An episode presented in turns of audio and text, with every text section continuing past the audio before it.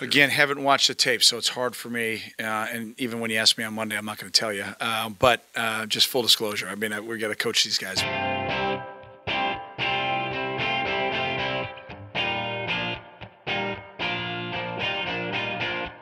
Welcome to the Daily Northwestern's football podcast. Northwestern topped Nebraska in overtime on Saturday to become the first team in FBS history to play in three straight overtime games, and they won all three of those games, which is crazy.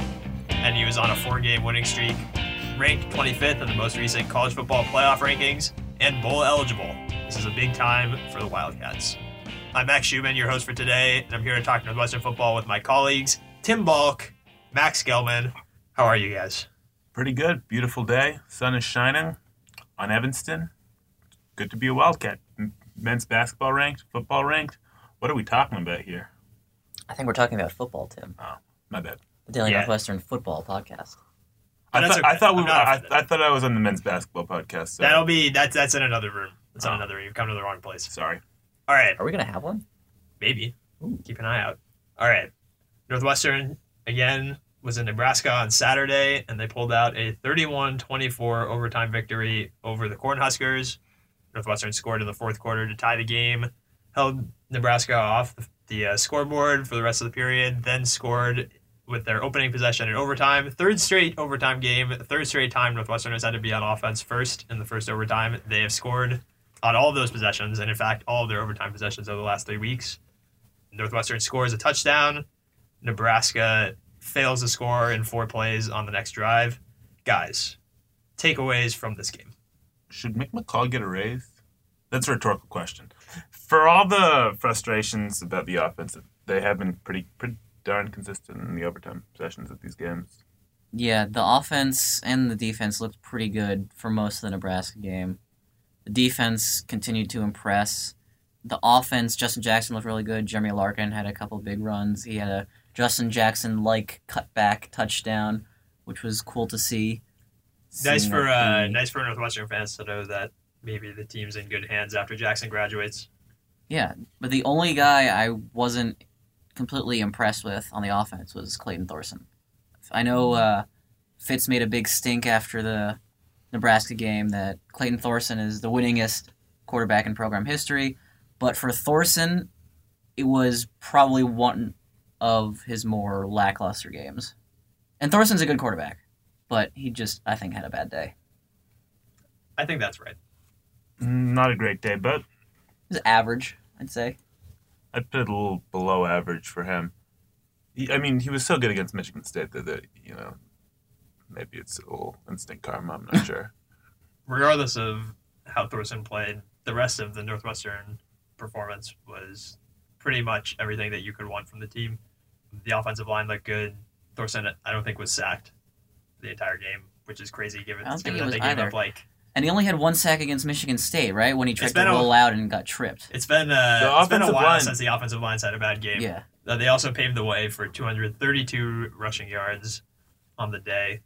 I just think, for some reason, maybe it's because they finally stopped like rotating every position on the offensive line. I don't know why that might help, but apparently something's changed, and the uh, offensive lines come together, which I think is a big deal for Northwestern. Not that they'll, not that- that they really are going to be playing anyone super challenging for the rest of the season, but I think it's just nice to see that development along the line. I think it's possible you have the causal relationship inverted there.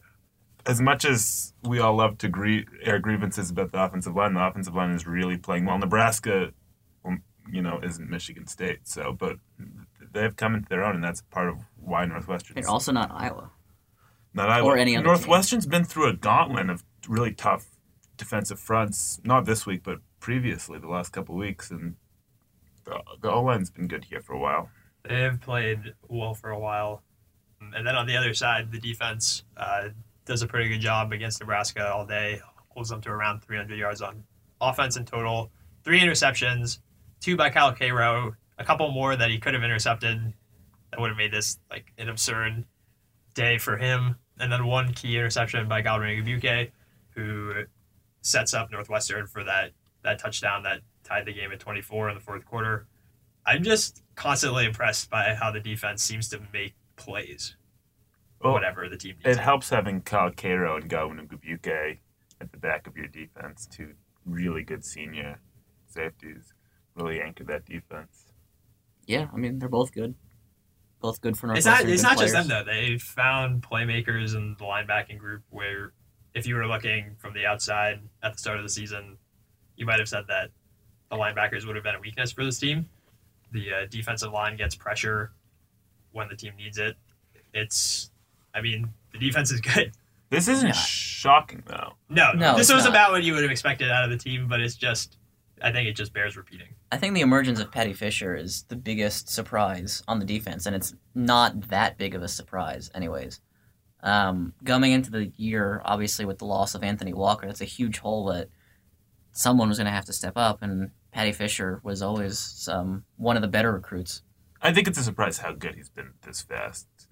I don't think there's any way that's not a surprise, but I still don't think as good as Oh, it's still a surprise. I don't think it's Yeah. it's it's the biggest surprise. I don't think it's a massive surprise that he is a starter and has continued to be a starter. He had 13 ta- tackles against Nebraska, which isn't 17, and it's not 21. One of those numbers was the number of tackles that he had against Michigan State the week prior. But he's definitely been a revelation. And then I think the defensive line just has like so many different guys who, all of whom are, seem to be playing well, which is kind of what you want out of that unit. Again, not super surprising that they had success against Nebraska, but still nice to see. nice to see them win a game that they nearly they nearly threw away. I want to take you guys to uh, to overtime now. Northwestern scored their touchdown to that ended up deciding the game on a fourth and one sneak at the goal line. Do you guys think that that call was the right call? Yes. Even you're like though- you're like on the fence. We're not. Yes, I'm I'm on the fence because it's different than your usual fourth down conversion. I think Fitz is mostly right with his fourth down calls. The only kind of call that he makes frequently that I'm not a fan of is like the fourth and eight at the 25 kind of call because your odds of converting a fourth and eight, especially for a Northwestern who struggles in passing downs, that's a tough one to swallow. Everything else he's been mostly right with. This one was a little different though because if you don't get it, it's like very likely that you lose the game. Too much risk. If you get it, it's likely that you, there's a good chance that you win. And It's not 100 percent that you win. No, it's not. But it's unlikely that you don't get it too. And if you kick a field goal, you know, it's you're living. Fitz- you're Fitz living is- to. Fitz is being aggressive. It's fourth But it is fifth. funny how he always how Fitz will always say I'm uh, you know I'm going to run the clock at the end of the game to as a vote of confidence for my defense against Iowa, and then he'll Two timeouts and a minute and a half left. I'm gonna kneel. But no, it was the right move by Fitz.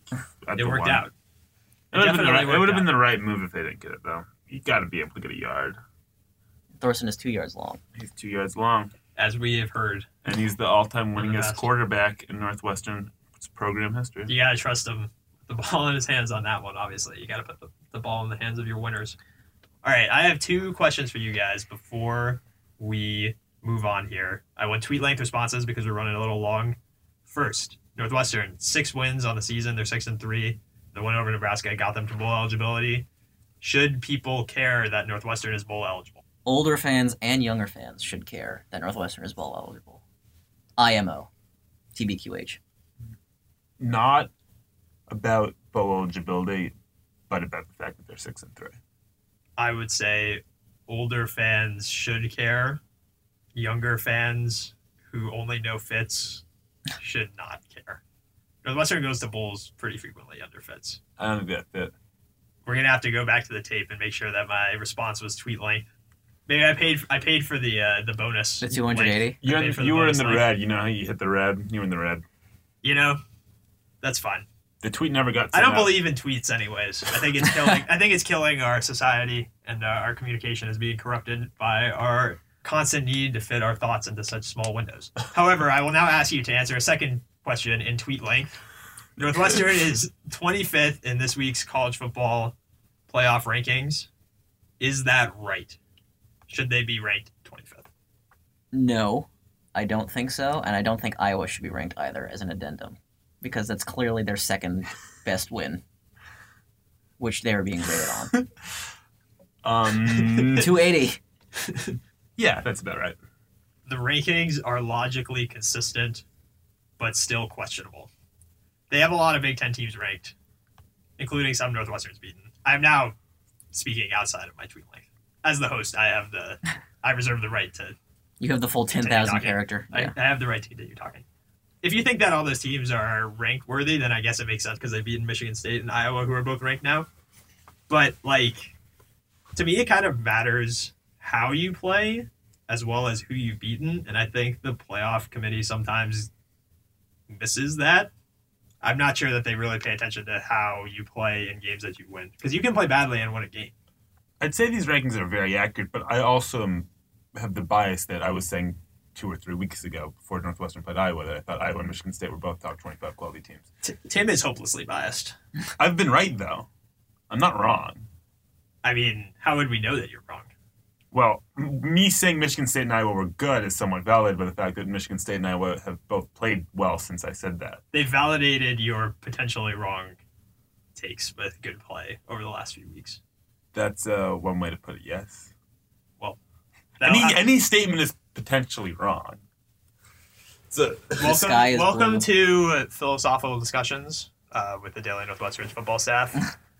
We're My name talk- is Socrates, here we- with Plato and Aristotle. We're here to talk about the nature of truth and the uh, meaning of correctness. All right, that's enough of that. I'm going to table this discussion. We can talk about it later.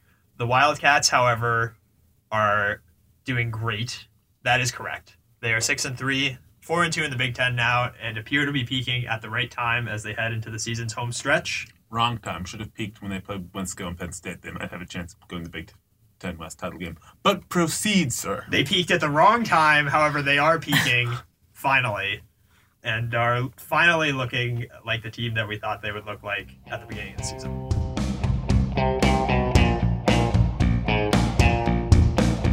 So, home stretch. Northwestern starts, kicks off the stretch of three games uh, to close out the regular season as they welcome Purdue to Ryan Field. Boilermakers aren't as hopeless as you might be used to in recent years, folks. First season under new head coach Jeff Brohm, they're four and five. Their defense is definitively solid, coming off a 29 to 10 victory over Illinois last week.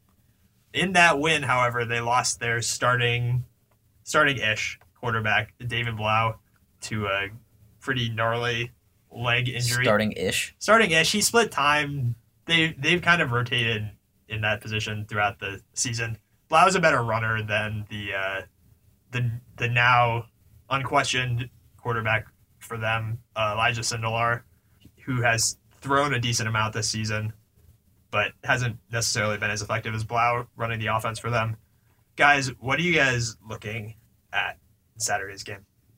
I think if Northwestern doesn't win by two scores, it's a disappointment. A disappointment. Yes. Fire everyone. Well, no, not fire everyone, but if if this game is close, then something went wrong. Tim, I think that's an outrageous stance. Um, I think Purdue is very similar to Nebraska, as evidenced by the fact that when they played each other, Nebraska won by one point. Different team. Different. Different, similar in quality to Nebraska. Excuse me. Yes. Yeah, but Northwestern should have beat Nebraska by two scores. He's not wrong. I well, was that a, a huge disappointment then? Well, I think consider- Purdue's- considering they almost lost to Nebraska, yeah, I rest Gelman my, is hard to lose- please. losing in the fourth quarter. I rest, Gelman is hard to I please. rest my case. I do think Purdue's probably better than Nebraska. I think the fact that Purdue kind of hit a rough skid for a while, lost a bunch of close games, doesn't take away from the fact that this is much improved Purdue team. A win in any form would be pretty good, especially because after that, Northwestern plays Minnesota and Illinois, both teams that Northwestern really should beat. What will I be looking at in answer to your question? I'll be looking at offensive play calling, see if they try to get the ball more to Justin Jackson now, especially now that he's looking healthier. They they didn't. He had 30 carries last week. yeah, it didn't seem like he could have gotten the ball more, didn't it? I mean, he literally could have got it every on every play, I guess. Yeah. Well, I, I, I'm interested to see how Northwestern approaches a good Purdue defense. I think defensively they'll be fine. I don't expect Purdue to score a ton. Yeah, I think I'm looking at to see on offense. I think the defense also will be fine. I think we have a large enough sample size now where we kind of know what to expect from the defense. They've been remarkably consistent, I'd say, in terms of their play. On offense, I want to see if they can get some some big plays downfield in some way. I think that that's the last piece. I don't know if that's a play calling thing. I don't know if that's We did Yes. see some deep passes to Macan Wilson against Nebraska. It would be it would be I guess kind of cool if Thorson airs it out a little bit more. Yeah, I I'll be interested to see if that's something That's a that they play go for. calling thing though, not a Thorson thing. Yes. This is a huge game, by the way, for Purdue because if they lose, then they go to Iowa. They'll need to win against Iowa to make a bowl. So there's a And no one wins in Iowa. nobody's ever. Ex- yes, You can no go one back has and look- ever won in Iowa. there's never been a college football team to win At against Kinnick Iowa in Iowa City in the last week.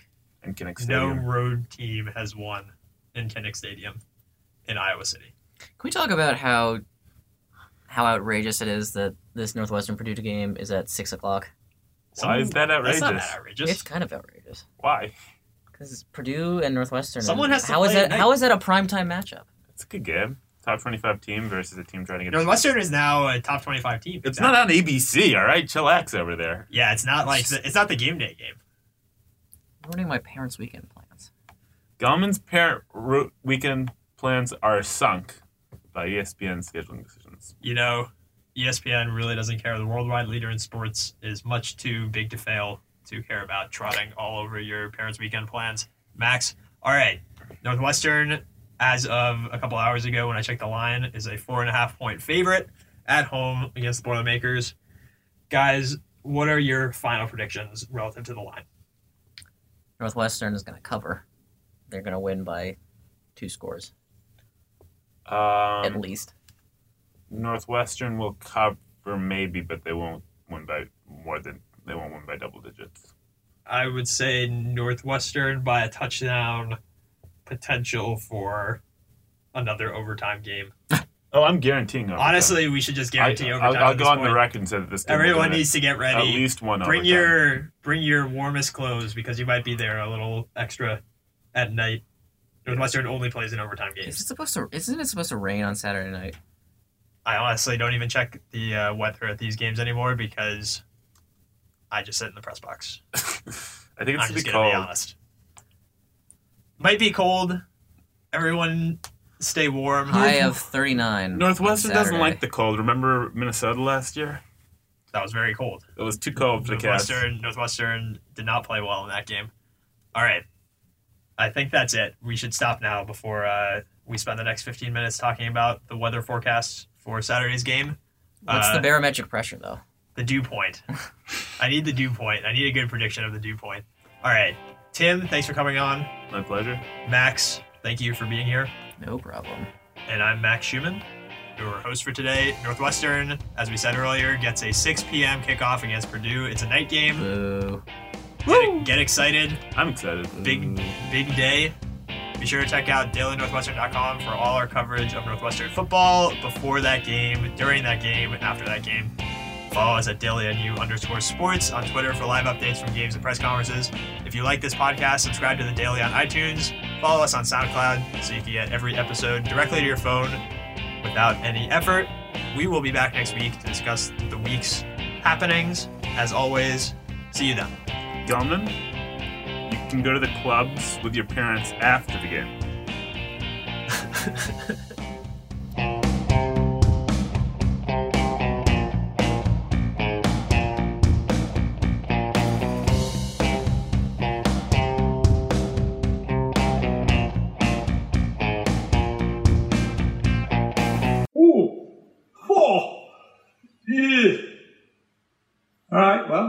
let's get home safe.